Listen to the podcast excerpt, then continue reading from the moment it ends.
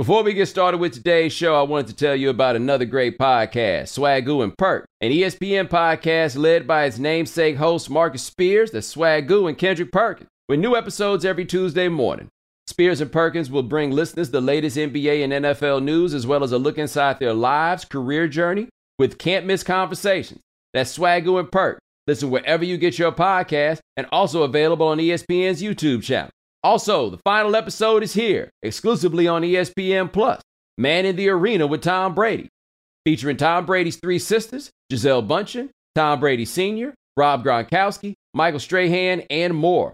All episodes now streaming on ESPN Plus, presented by Under Armour.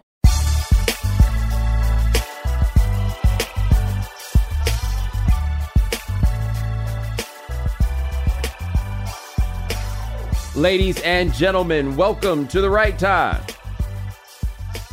My name is Bomani Jones. Thanks for listening wherever you get your podcast. Rate us, review us, give us five stars. You only give us four stars. I'm inclined to believe you are a hater. Also, thank you for watching us on YouTube. Don't forget, call 860-516-4119. Hit our voicemail line. This week's topic, time your mama or daddy had to show up to check your teacher at school. A deviation of last week's topic, last time your mama or daddy had to show up to check you at school. But it is that time of week. We have guests join us. We have David Dennis on the back end of this episode. Check out his book, The Movement Made Us. We'll be talking to him about that. But first, coming to us live from uh, Channel 6, I realized I had not had our guest on previously, which is actually a ridiculous mistake of me to make. But uh, Holly Anderson, what's going on? Good afternoon, gentlemen. How you doing? We are good, and we love to talk about just college football madness, right? We're not here for X Yes. and O's. We're here for crazy people because it's a whole sport run by crazy people, and we would say regulated by crazy people, except what is regulation? And that is why we are here. We've talked about all the NIL madness, and it has gone exactly as the doomsayers said it would go. I just don't think it's doom. And now the NCAA is like, okay, we're going to put out some guidelines. for what a Retroactive guidelines. How do you make retroactive guidelines? oh no, the NCAA is going to go after bagmen, y'all. For the first time ever. I love though that they basically the conclusion that everybody has reached is this would have been a lot cheaper if we had just gone through the bag bid.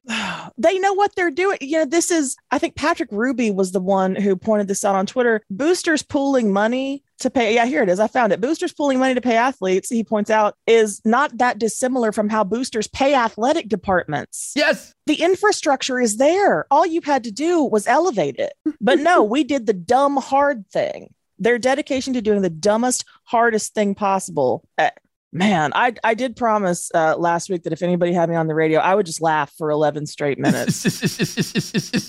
I mean, the thing that I think is most amazing, and I guess this is what the NCAA knew because it really points out that the problem is well, two problems. But one of them is they just want to keep the kids broke. That's all it comes down to. Yep. Because once they were like NIL, I guess this is what it is. This was the only logical conclusion because not only do boosters pay kids, they love doing it. They enjoy every minute of it. they love the backslapping. They love the relationships. They love, I mean, I went to Tennessee. There are boosters who genuinely like these kids.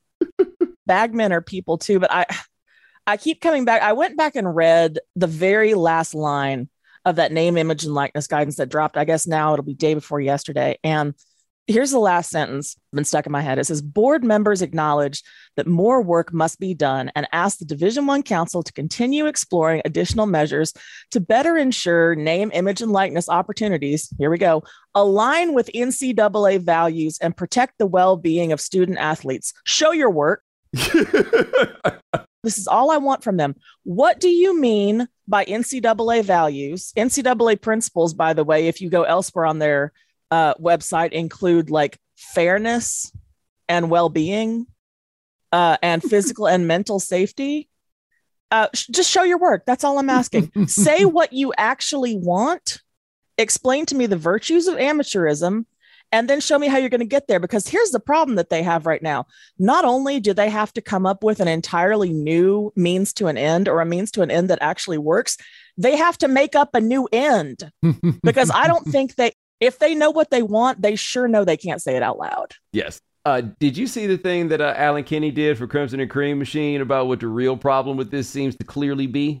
I did not. Basically, the boosters are getting together and the money's not going to the school anymore. The money is going to the players, right? So they are looking at the players as competition for the money that the boosters are doling out. So instead of this turning into a weight room or something else that you got to give a contract out for somebody to buy, you know, to build and all this stuff, okay. it's a reallocation of the resources and they want all the money for themselves. See, that's the part that's actually chilling because that's where these schools get dangerous, right? It's one thing with where the Milo's Tea deal you know, comes in and scoops up your quarterback. God bless him. But it's another thing entirely where I had not thought about it in terms of, oh, somebody's contractor is not going to get to build a hmm. waterfall in the locker room next year. These, all this money that you've been stacking into water slides. I love a good water slide, but all this money that you've been stacking in water slides that you could have just been giving to them yeah. this entire time.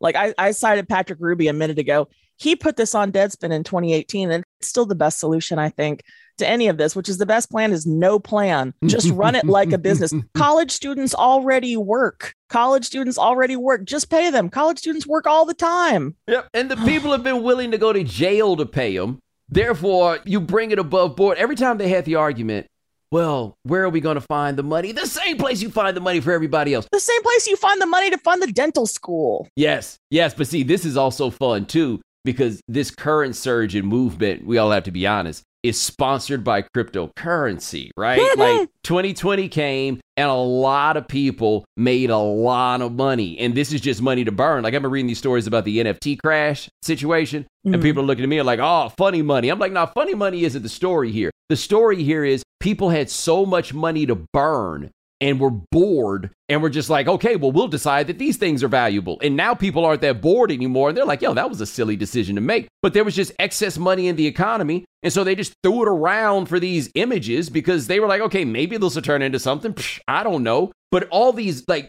billionaires that popped up, like Miami suddenly has all these billionaire boosters. The crypto.com Grand Prix this past weekend. Yes, it's crypto yeah. money. I don't know how long they're going to have that money. But all that did was just accelerate the idea. They're like, well, what else am I going to do with this money I never thought I was going to have? Like Elon Musk made $100 billion in the last two years off this funny money game, right? Mm-hmm. So they're just like, what can we do with this?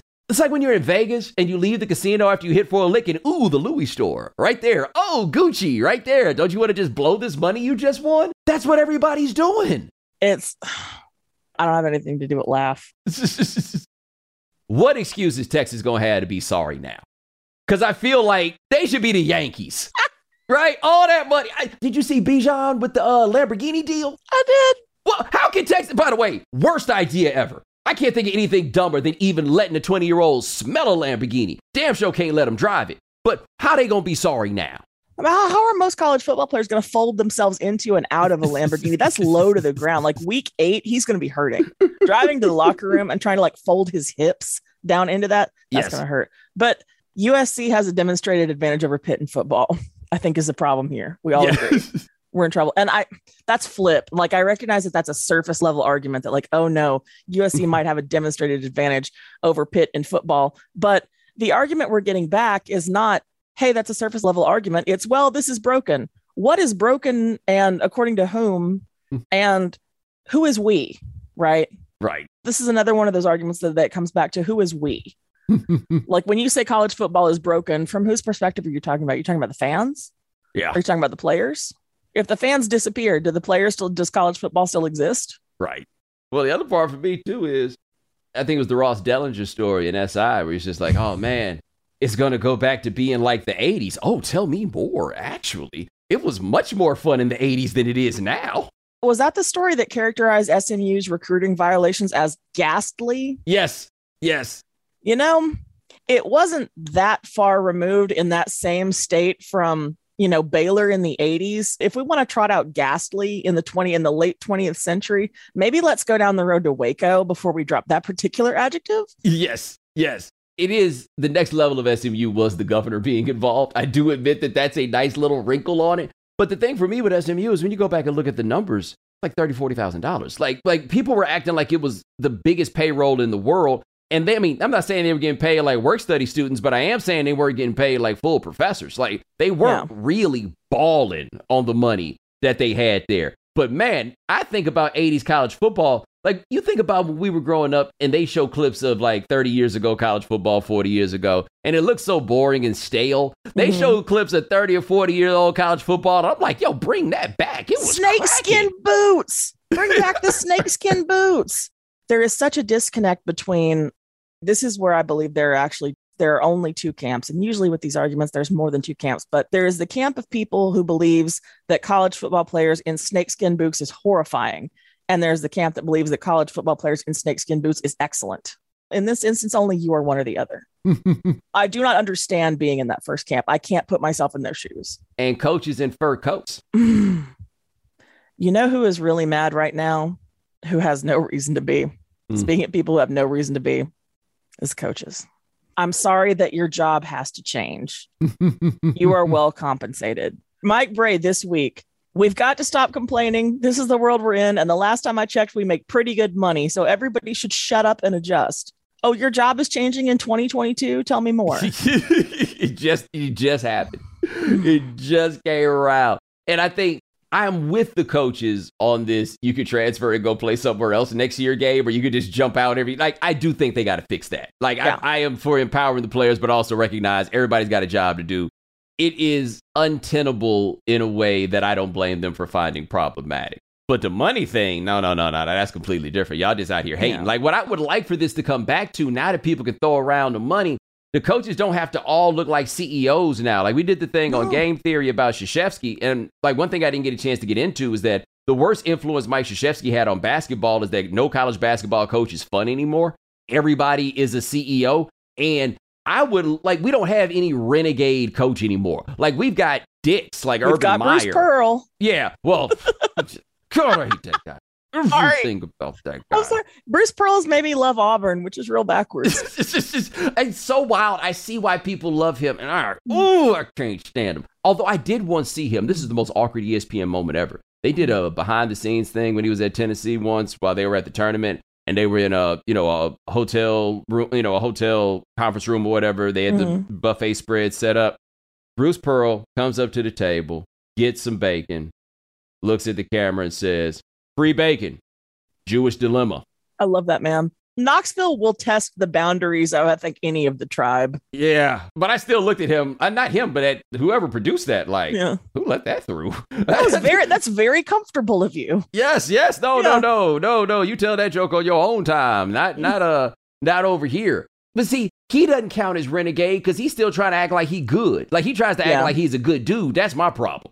Where's Switzer? That's who I want here. Somebody you know it when he walks in the door. You know what time it is. And Bruce actually represents to me a step forward for Auburn because I've been hating on Auburn since a very specific moment where there was a specific faction of Cam Newton hating, right? When, when all of that was going on with Cam and Cecil. And the problem that I remember having at the time was not that Cam was getting paid. It's that Auburn fans were like, oh, we would never. oh, he wants to be now. And I will stack this right next to them. If Cam Newton had gone to Bama, Bama fans would have handled that differently. yes. Bama fans would have been waving dollar bills in the air every time he took the field. And my problem with Auburn was that they were pretending they were above all that. like we hadn't seen their movies. This is what I'm saying. Bruce has moved the needle on those people just a little bit. I respect him for that. that is a great point. I had not thought about that. The righteous indignation about what it would be. Like, I no, didn't mind him Alabama. getting paid. I minded them pretending that, like, oh no, it's a family. Man, y'all, have you been to Opelika? Mm. I love. Listen, I'm from a small town in Tennessee. I love y'all. I didn't go to Tennessee by choice. Uh, is that man? It's I. I don't mind any of these kids getting money. I mind it when the fans pretend that there's just something ethereal yes, about this place. The only place where that's true is the Rose Bowl. it is. Did you hate it the first time you went and you were like, oh god damn it, this is exactly as good. This is exactly as good. I just know it from here. I haven't even been. I just, I can been? just see it, and I'm just like, nope, that's legit. it's so irritating because you walk in and there's all these Iowa fans going like, "It's a cathedral," and you walk in, you're like, "God damn it, it's a cathedral." Yes. Well, the thing about the Rose Bowl as a like Southerner, Sunbelt person that I feel Mhm. like we can never appreciate is what it's like for those Big Ten people. Yes, Right? When they get to, especially back in the day, right? You got to emerge from the thaw and then go. For them, it's the Holy Land. Think of how many people made the trek from the cold ass Midwest out to California because somebody told them it was sunshine and no black people. And then they just get there and they get to bask in the sunlight and everything else. And when my team makes the Sugar Bowl, I'm just thinking about, oh God, where am I going to park? Yes. Right. Like I don't, I don't like New Orleans is wonderful, but I don't, I don't hold it in that same like stratospheric level of acclaim. Like same thing with my, my team makes the Orange Bowl. I'm like, oh man, that's a two day drive. Should I fly? Like it's never actually about the game itself. It's just about the irritation involved in getting there. Yeah, the Rose Bowl, it doesn't matter. I watched Utah play in the Rose Bowl this year, and it was an exhilarating experience. I love it when the red teams make the Rose Bowl because it just it pops it pops in the decoration. I wonder if the Pasadena Garden Club is like putting their thumb on the scales. Yes. Out there at all. if I have any concern in this chaos at all, it's to make sure these kids actually get you, you hit on it a minute ago it's to make sure these kids actually get the money that's been promised to them. Yes. You know that they don't get because with all this money is going to come you know another layer of unscrupulous managers and whatnot seeking to insert another layer of power between them and that money and siphoning a cut. And if these coaches are so concerned about these kids, if the NCAA is so concerned about these kids, work on that. They need to work on the reality of the situation as it is and not on an imaginary situation that they have created. Oh, and you know, along the way, help them figure out their taxes. Yes. These coaches who are complaining, the ones who demand to be held up as leaders of men, you know, y'all are familiar, most of you, with sizable tax obligations. Why don't you use some of that big ass offseason and your surrounding institutions of higher learning to make sure these kids emerge from college more financially literate than their peers? And if that's all they emerge from college with, they will be better equipped to be 23 in America than anybody I went to school with. Go. You know, it's something interesting you mentioned about that because I, a pushback I have on like indignation in college football or college sports in general. Whenever some kids get in trouble, there's always a lawyer in town because they always got to do a certain level of pro bono work. And there's the football team lawyer, right? And the football team lawyer is normally pretty good. And people get really mad about that. And I'm like, hell no. If you are not going to pay them, the least you can do is line them up for a lawyer when they get in trouble. Like I just Go believe Gators. everybody should get the best lawyer you possibly can get. If they actually did it, then how good the lawyer is ain't gonna matter but so much, right? Like I'm all about that. By the same token, you're right. They got to get the boys accountants.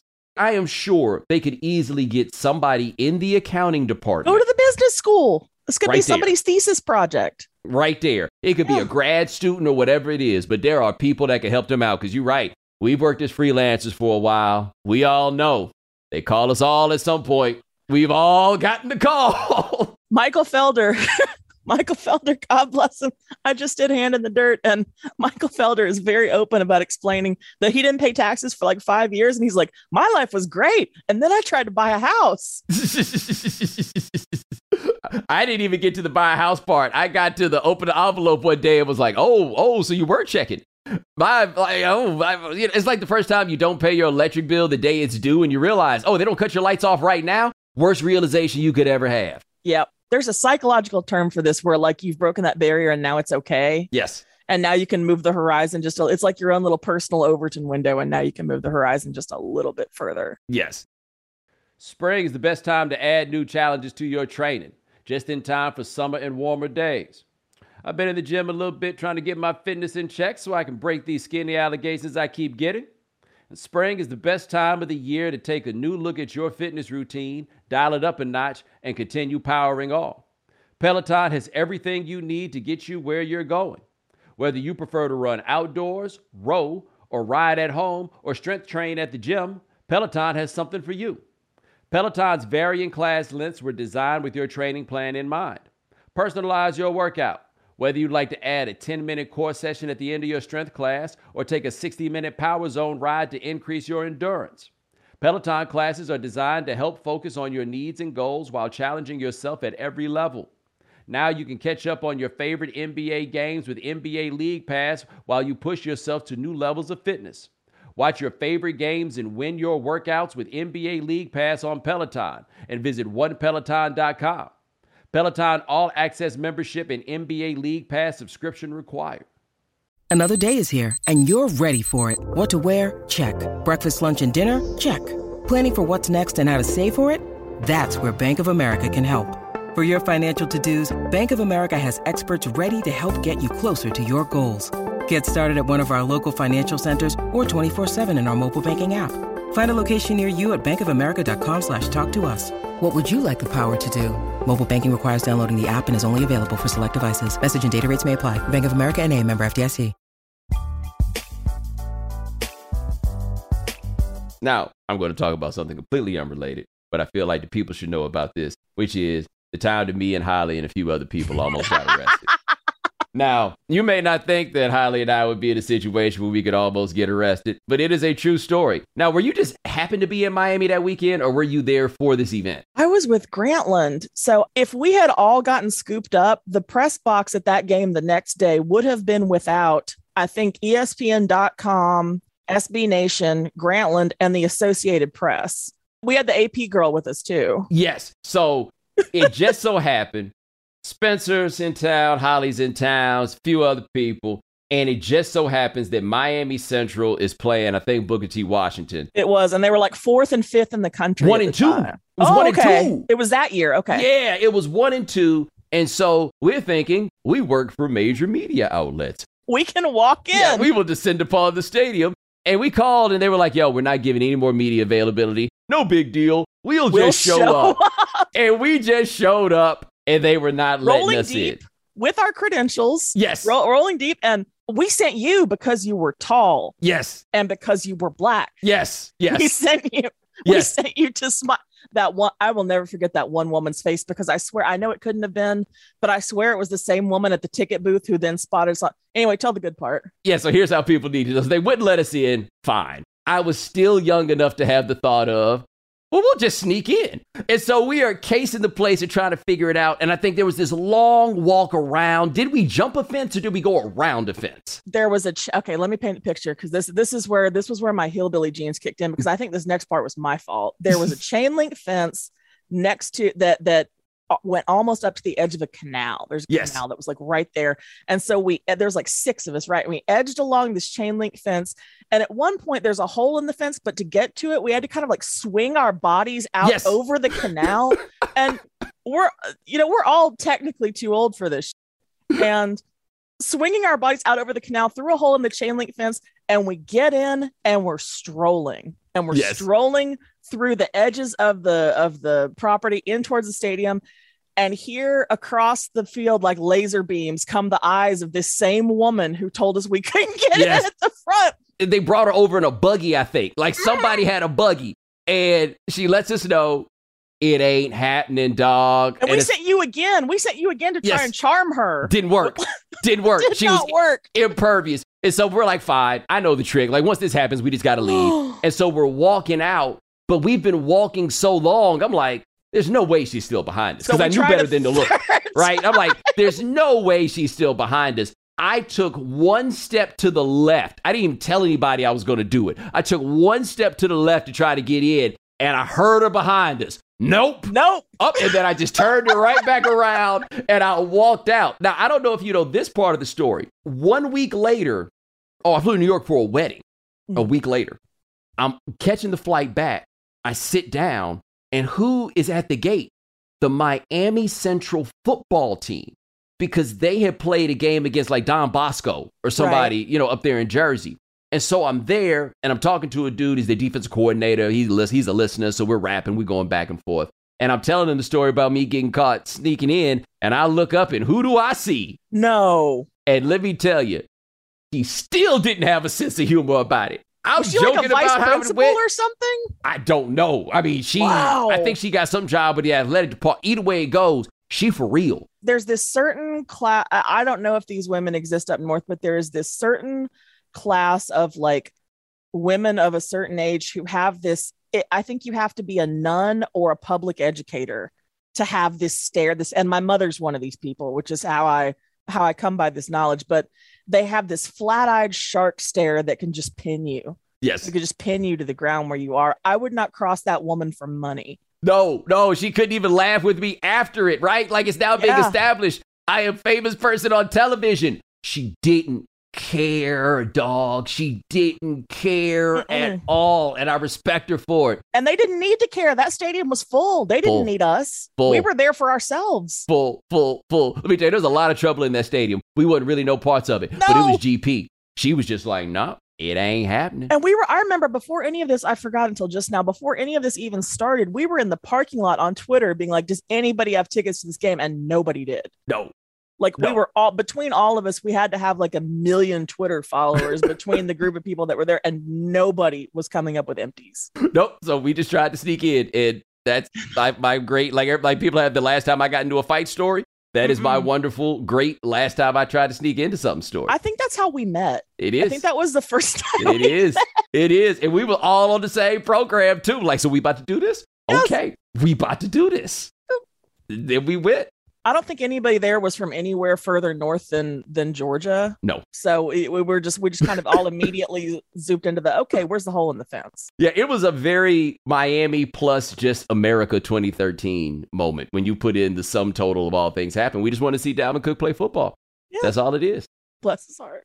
Holly Anderson, check her out. Channel 6. Just check her out talking college football at Holly Anderson on Twitter. Just find her. You know what I'm saying? It's great to have you on here. Thank you, man. It's good to be here. Congrats on the renewal. Thank you. I appreciate it. We'll be back with more shortly. When you need mealtime inspiration, it's worth shopping Kroger, where you'll find over 30,000 mouthwatering choices that excite your inner foodie. And no matter what tasty choice you make, you'll enjoy our everyday low prices, plus extra ways to save, like digital coupons worth over $600 each week. You can also save up to $1 off per gallon at the pump with fuel points. More savings and more inspiring flavors make shopping Kroger worth it every time. Kroger, fresh for everyone. Fuel restrictions apply. All right, we have got a special guest joining us on the right time. Watched around the horn last week. You saw my man on there. He had all the chains on Friday. I don't want him to think for a second that I did not peep that he showed up on there with all the chains. You can check out his work at Andscape all over the place. He also talks a lot about wrestling. But today, we're going to talk about his new book, The Movement Made Us, which he wrote with his father, David Dennis Sr. David Dennis Jr. is joining us now. What's going on, man? Nothing much. I won yesterday on Around the Horn. Got my first win. Got my first dub. There we go. Coincidentally on book day. Totally uh, earned victory. hey man, who cares if it's earned? It's got dog. Right, you know what. I'm saying? You see that thing back there? That's Emmy. I ain't earned that. I just got it. And that's what makes it even better. Dave, by the way, also I have to thank him so much in that he teaches um, at Morehouse. And so somebody might be able to say them boys for themselves. You know what I'm saying? Like I'm trusting David Dennis to give some positive influence where there is none. I did about five years in Morehouse before uh, moving on to this place. And I, you know, I hopefully, hopefully we molded some some fine young men at, at your uh, your favorite uh, college institution. Hey man, they need to help, man. But no, tell us about the book. So yeah, so the movement made us is about you know my dad's story, 1961 to 64. Uh, he was uh, one of the original freedom riders that came out of Alabama to uh, Jackson. Uh, he was one of the architects of the Freedom Summer '64. Best friends with Medgar Evers. Was a CORE Field Secretary uh, in Mississippi, and it's about just these really amazing, crazy stories and these heroes at time. But also, it's about our relationship. I write some letters to him about like how that movement time you know, impacted him and made him as a father and a husband and, and really, you know, shaped my childhood.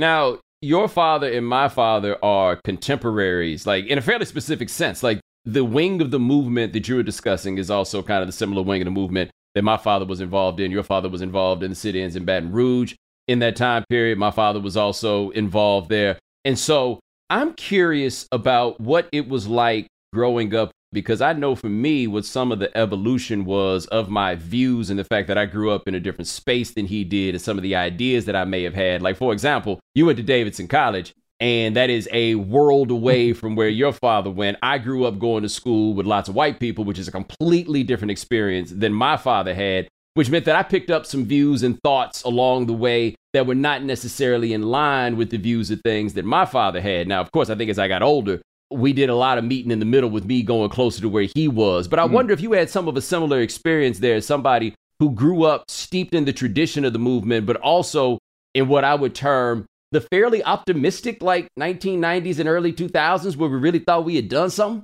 Yeah, no, there was like a little bit of, I think we're kind of good now. You know what I'm saying? Like there was like this thing of like, yeah, we good job. Like let's take this thing somewhere else. And obviously, I think that's part of a lot of just a regular black man trajectory. Is like you think you get to this moment where you realize, wait, no, this is not the glorious future that we thought we were going to get, even though you try to do all the things right. You know, I think one of the things that my dad, you know, helped me with at a place like Davidson is I never felt like I was out of my league around a bunch of white folks. I never felt intimidated. I would be the only black person in the room, and I was never afraid to just be like, I can say what I because I come from this tradition of folks who face down worse. So like you looking at me and thinking that I'm going to steal something or whatever, that don't impact me because I definitely feel like I'm smarter, uh, as smart as anybody in this room. I could do what y'all do because you know that's sort of what all them folks in Mississippi taught me. That part you mentioned there is really interesting. I don't think I fully realized this until social media gave us the chance to hear the inner thoughts of lots of people, for better or worse. right. Uh-huh. Um, but I didn't realize how many people are truly internalized what these white folks is out there telling them, right? Like I did not realize how many black people viewed themselves through the eyes of white people, right? Or like mm. through the things that white people say and this constant need to like show white people this or to prove that or all of that stuff. And it's interesting I like I say, I grew up around a lot of white people, but I grew up in this house. You know what I mean? Right. So that you know, so so so that so that part there was a little different. But something that I find, like you grew up in Jackson, Mississippi, which mm. I mean, let's be honest, is an apartheid state. Like you you are you are immersed in blackness, but that immersion in blackness really often comes, especially if you're from like the educated class. Like the greatest advantage is you were not thinking about yourself through the lens of what somebody else is saying about you. You know, like I think it gives you a certain a resoluteness shall we say, about who you are and what you come from. Yeah, Jackson is an interesting place. Like Jackson obviously is in the middle of Mississippi, and there are statewide oppressions that are trying to, you know, bear down in Mississippi. Mississippi is like a, I mean, we have black mayors forever. You know what I'm saying? Black everything everything in Mississippi in Jackson is, is extremely black. And my high school was a really interesting experience. It was like the best high school in Jackson, and it was the whitest high school, but the whitest high school in Jackson is like 3% white. so there was like, so we were raised around a bunch of, you know, if you take an AP class, like your class may have like four white kids, right? Which was like the white class, right? But they have a healthy fear or understanding that they say the wrong thing, it goes left, and nobody in this building is going to save you from what you do. So, like these white kids who I went to school with, they grew up and have this like really fascinating appreciation of black folks. And most of them stayed that way. Like, you know, a lot of folks when they get older, they go into their own mm-hmm. thing and they're like, well, I kind of like, you know, this power that this country is giving me. But they they sort of have a sensitivity to that. And so that also taught me that like it's not about, you know, me being you know, less of anything. It's just like I'm in an environment where I'm now surrounded by more white folks than before. But I know back when white folks were surrounded by black folks, it was it, they were in the same sort of boat. I would love to hear them white folks you went to high school with when they go home and complain about them black folks at school. Right? Like like how we become like like like like somehow we we act like we the only ones that come home and complain. Like what's going on? Man, these white folks at work driving me crazy. Right? right? I would love to hear some of the stuff and then maybe ultimately come back and be like, oh yeah, I can see how that might be a little bit annoying. You're absolutely right, right. correct. yeah, yeah, it's a little loud over here in the corner. You right. Yeah, yeah, I got you. I got you. Yeah, yeah. I mean that's that's the thing. But like I think you know, I, I through my career though, I learned that, you know, when I started, I was like, I want to write and like convince white people of stuff. You know what I'm saying? I want to like make like convince white people that racism is bad and it'll change them, you know, change this mm-hmm. idea. And I learned about one article in that that's not how it works. And so it was like, I'm just going to write to and for people who look like me, who are, are again, the only black folks in rooms they can feel seen. And that's been such a better way to, to go about things. Yeah. So it's interesting you say that because I do still think I can change some people's minds. And I think I have. Not everybody necessarily. November of 2016 made me change my approach in many ways because I was mm. like, oh, I don't have to explain anything to you. Like mm-hmm. it's right here directly in front of you. And oh man, look at what they jumped on. It was right. like, oh, oh, I need to reconfigure. Now, I want to ask you about the book and talking to your father about those stories. And I'm curious for you because I, it seems to me, and you correct me if I'm wrong, a difference between the two of us though our experiences are somewhat similar, is I didn't do enough talking with my parents as I was growing up about specifics mm. of that movement, right? Like the lessons and the thought process, you know, and you know the the moral and intellectual basis I got. I didn't really talk that much about the events per mm. se, which I don't think is terribly uncommon because I think a lot of people there's a measure of exhaustion that right. came after dealing with all of that. So I'm curious for you in doing the book and talking to your father, like, what was the most interesting thing you came across from him that you didn't know before you started working on this book? Yeah, so I, I mean, a lot of the stories, I don't think I asked a ton of those questions coming up either. It was mostly just sitting around the table when the movement folks get together and they talk shop. Those are when the stories come out. And those are one of the things that dad sort of, when he re remembers things, things like that. So it was, and those stories always fascinated me. So coming back to the book, I would come back to like, I remember when I was eight and you told me this story. Like, can we, like, what's the actual details of that information? Like, I had, you know, an understanding of a bunch of episodic events, right? But, you know, they had to come and piece together. I think the thing that I learned, well, two things. One thing that I learned, but I guess you knew, but like you don't really realize how young your parents were at this time. You know what I'm saying? Like when your parents talk about being kids, you always imagine them being old forever, you know? But like dad was 20. The framework of American politics was reshaped by a bunch of 20 year olds, you know, like 20, 25 year olds in the 60s. And it was just crazy how young they were.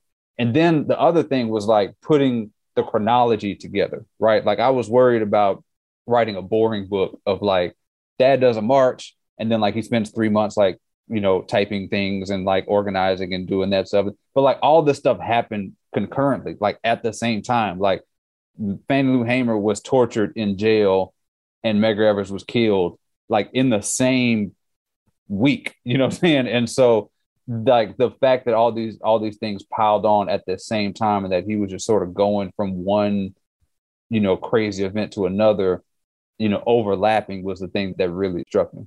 Well the other thing too i'm curious if you're able to get into this in the book them dudes are fun. Like yeah, that yeah, collection yeah, of dudes is hilarious. And I want to say, let me be careful, men and women, because as right. like as you mentioned, Fannie Lou Hamer, for example, maybe one of the more underrated figures in American history at mm-hmm. this point, in part because of gender. But they are like fun, laughing, joking, drinking, kicking, and dance kind of people, you know? I mean, I wanted to show that they were kids, like that they do things that kids do, that they, you know, like my dad, his story, which, you know, uh, I put in there that other folks are, uh, think that it's, you know, he's sort of minimizing his, you know, heroics here, is that he got drunk and said, I'm going to join these freedom rides. Like he got, like, he drank too much and was like, they, and they gave him liquor on purpose to coax him to get on the freedom ride. You know what I'm saying? Like that's what they do. And there are there's like a chat like a chapter on pranks, like pranks that they would sort of just pull on each other because they were just in like in these crazy situations and trying to laugh through it. And so they would just, you know, somebody would be asleep and you'd put the whipped cream on the hand, just like you know we would do, and and all that stuff. Like they were a lot of fun because again, like they were kids living together and doing all this stuff in this crazy time. Now, I think you're also at a similar point with me in that your parents are getting older now, right? Mm-hmm. Like we recognize the preciousness of it. But your father was a participant in this movement and most people your age it's their grandfathers right mm-hmm. it's a, it's a bit like when you have these older parents right like it's one generation up but it is interesting because we're now at the point where that movement to us is kind of like what World War II was for people like 20 years ago. Right. And you used to see all kinds of TV stuff because the boomers did a great job of commemorating their successes, right? So mm-hmm. all these TV shows about World War II and all of that, they kept it in the consciousness. But you notice now those things are fading out. Like mm. you don't see commemorations of history as part of like regular programming in the way that they used to be. But there's a long term consequence of that, I believe, which is now how does this next generation pick up on that? Like I think about in sports where it used to be every year on the anniversary of Ali Frazier they do mm-hmm. some big thing. And that's why I know about Ali Frazier, like that right. particular fight. I don't know how people know that now. So, like, when you did this, did you have any particular thought or concern to the need or the importance of somebody really our age and even younger getting this message and this story from this time from somebody more contemporary than them to kind of keep this thing alive. Yeah, that that's the hope. Is that like you know, a lot of this started in, when I was in high school. You know, like the idea of this book and, and putting it come together. And so my hope is that this is a book that like kids are reading at some point. You know, and I tell folks they get so frustrated about you know why the kids don't know that much about the 60s. And I'm like, when I saw Eyes on the Prize it was you know 1992 when I saw Eyes on the Prize, and Martin Luther King had been you know dead for 25 years, right? Tupac was killed 25 years ago for these kids. You know what I'm saying? Like they need like people. It's hard to frame exactly how long that was for these folks. Like when I was a kid, I didn't know much about the 20s.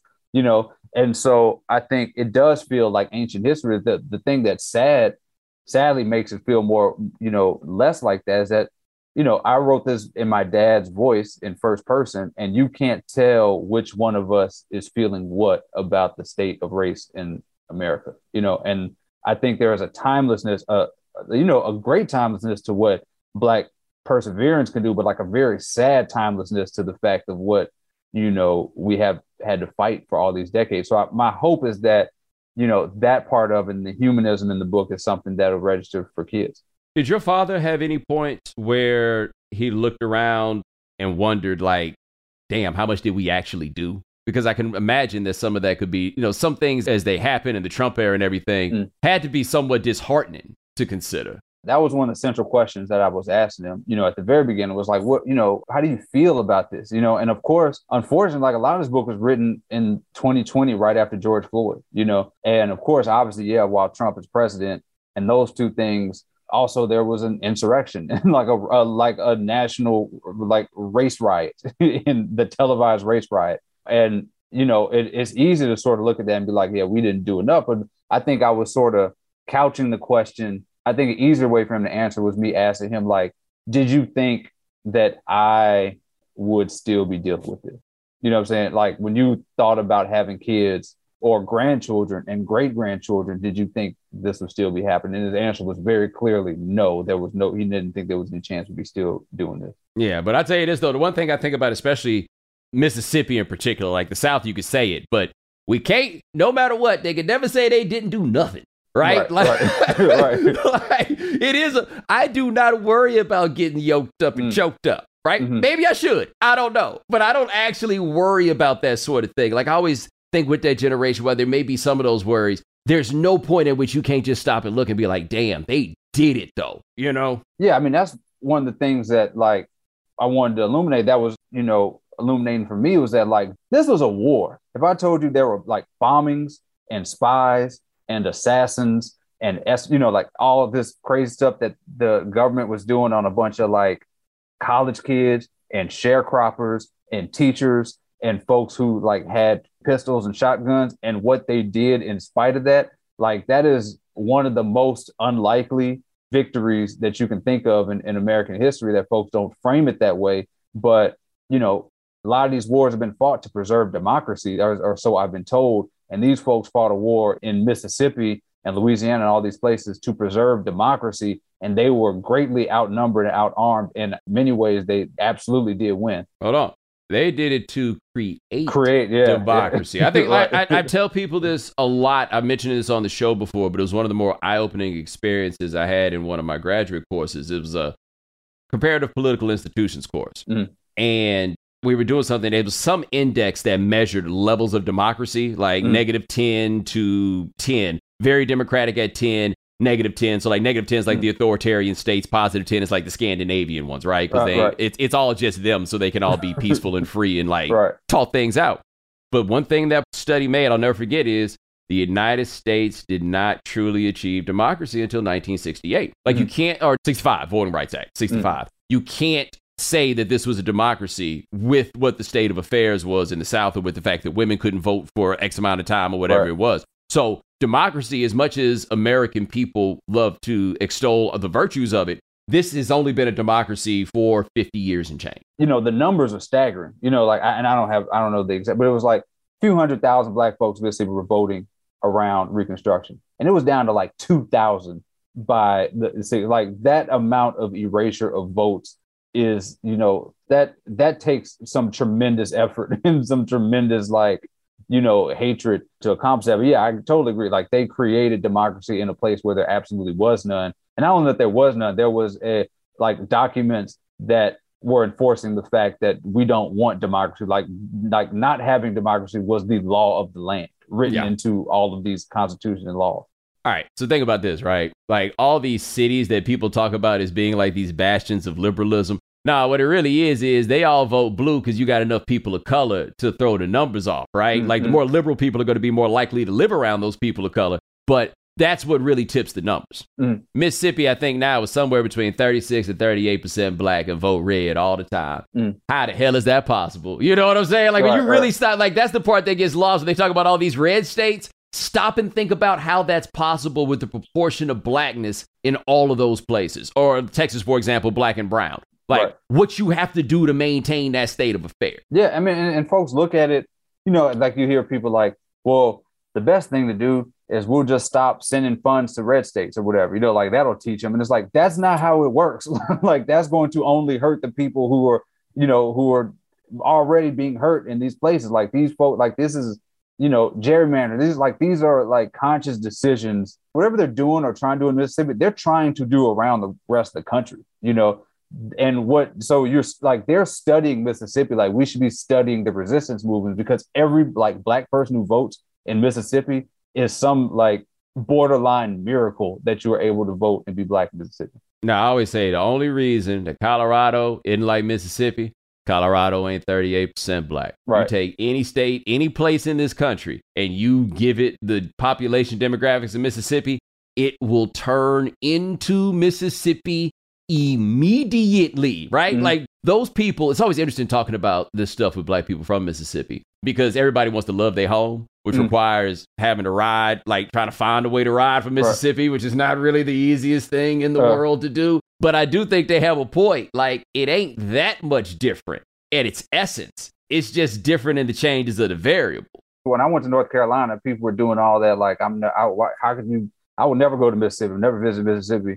And I'm like, we're I'm in North Carolina, dude. The function of that is to look at Mississippi and for like a lot of these folks to feel good and say, well, I'm, gl- I'm glad I'm at least not Mississippi. And with the fact that they're not, the word they're missing is yet. You know what I'm saying? Like that's that's the word because like they want to do this all over the place. What they're doing to and against black folks, but you really should be looking about what black folks are doing in Mississippi. That it is not a worse place than it is. You know what I'm saying? Like that's like the fundamental blueprints of resistance movements in this country for the last however many decades. Like you can trace that back to Mississippi, and I think that you could probably show some gratitude or like gratitude and things by like not just discarding Mississippi as this lost land and maybe trying to pump some of that back into the state. That is David Dennis. Check out his new book, The Movement Made Us, written with his father, David Dennis Sr. And I have told you this personally. I'm going to tell you this here. This is a noteworthy, amazing accomplishment that you have done this book, that you did the work to get it finished, that you are sharing this story, and that you have the opportunity now to allow the world to take the message that you get. And look, if only one person gets something out of it, man, that matters. And that's something that a lot of people can't do. Like you talk about, you know, realizing you ain't going to change their minds. You're going to change a few more than you realize, man. Congratulations to you for this. And I hope that you and your people can enjoy this all the way. And I just can't imagine how proud your daddy is right now. I bet he all up on Facebook. Poe gonna be posting. I know how this goes. He gonna be posting every review, every Uh-huh. interview. This will be on his Facebook page. Shout out to you, Mr. Dennis Senior. I'm hollering at you right now because I know you about to listen. All right, my dude. Thank you so much, man. Congratulations to you, and of course, man. You know, you you you one of the one of the blueprints for how we do this writing thing and all that stuff. And so I'm trying. As long as you happy with it too, you know, I'm good. I'm good with it. So Look, man, I ain't got it in me to write a book right now. You already jumped me into line. So I salute you, man. So thank you. That is David Dennis. And ladies and gentlemen, thanks so much for joining us here on The Right Time. We do this three times a week. Also, thanks to Holly Anderson for joining us in the first half. Gabe Bassane and Dave Presley handling everything behind the scenes. Thank you, gentlemen. Also, thank you guys for watching on YouTube. Also, remember, call 860-516-4119. We want your voicemails about the time your parents had to come to school to check the teacher because the teacher was tripping. Rate us, review us, give us five stars. You only give us four stars, I'm inclined to believe you are a hater, and we'll talk to you guys in a couple of days. Take it easy. Thanks for checking out The Right Time with Bomani Jones Podcast. You can listen or follow on the ESPN app or wherever you listen to podcasts The Right Time. with Bomani Jones.